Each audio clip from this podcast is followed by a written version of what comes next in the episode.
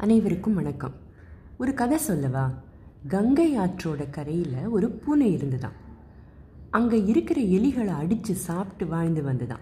திடீர்னு ஒரு நாள் ஒரு யோகியைப் போல அமைதியான தோற்றத்தோட தியானத்தில் ஆழ்ந்துதான்.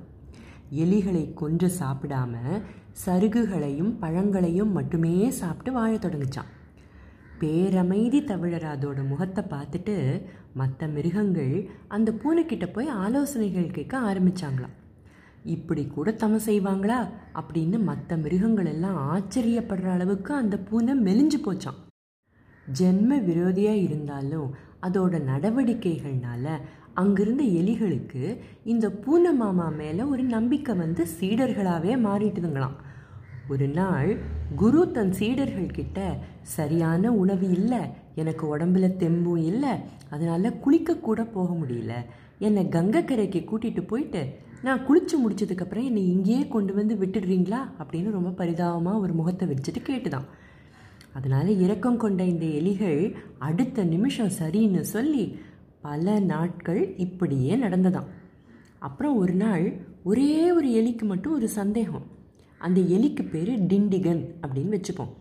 இந்த சந்தேக எலி ஒரு நாள் தன்னோட நண்பர்கள்கிட்ட நீங்கள் எல்லாரும் முன்னால் போங்க நான் இந்த பூனை மாமா பின்னால் வரேன் அப்படின்னு சொல்லிச்சான்.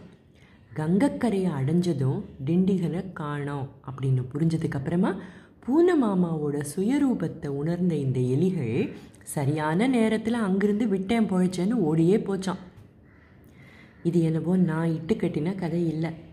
இது ஒரு மகாபாரத கதை. துரியோதனன் சகுனியின் மகனான உலூக்கன் கிட்ட இந்த கதையை தர்மபுத்திரர்கிட்ட போய் சொல்ல சொல்கிறான் தம்பிகளோடு சேர்ந்து இந்த பூனையை போல வேஷம் போடாத அப்படின்னு சொல்லி அனுப்புகிறான் மகாபாரதம் நிஜமாக நடந்ததா கதையா?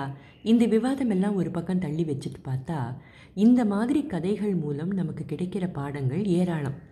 இதனால தான் நம்ம வீடுகளில் ஒரு காலத்தில் தூங்க போகிறதுக்கு முன்னால் தாத்தாக்களோ பாட்டிகளோ அப்பா அம்மாக்களோ இந்த மாதிரி கதைகளை நிறைய சொல்லுவாங்க.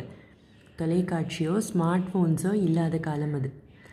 யோகி வேடம் போட்ட பூனையை போல எத்தனை பேரை நம்ம வாழ்க்கையில் பார்க்குறோம் அந்த மாதிரி மனிதர்களை இனம் கண்டுக்கிறது மட்டும் இல்லாமல் அவங்க கிட்டேருந்து விலகி இருக்கணுங்கிற பாடத்தை சொல்லி கொடுக்குற இந்த கதையை ஒரு உன்னத படைப்பாக வெட்டி இருக்காங்க பல்லவ சிற்பிகள் எங்கே தெரியுமா?